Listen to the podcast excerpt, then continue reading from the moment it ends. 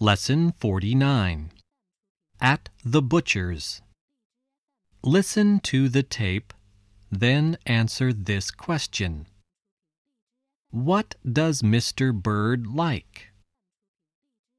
Do you want any meat today, Mrs. Bird? Yes, please. Do you want beef or lamb? Beef, please. This lamb's very good. I like lamb, but my husband doesn't. What about some steak? This is a nice piece. Give me that piece, please. And a pound of mince, too. Do you want a chicken, Mrs. Bird? They're very nice.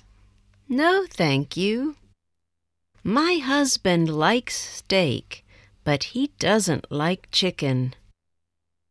To tell you the truth, Mrs. Bird, I don't like chicken either.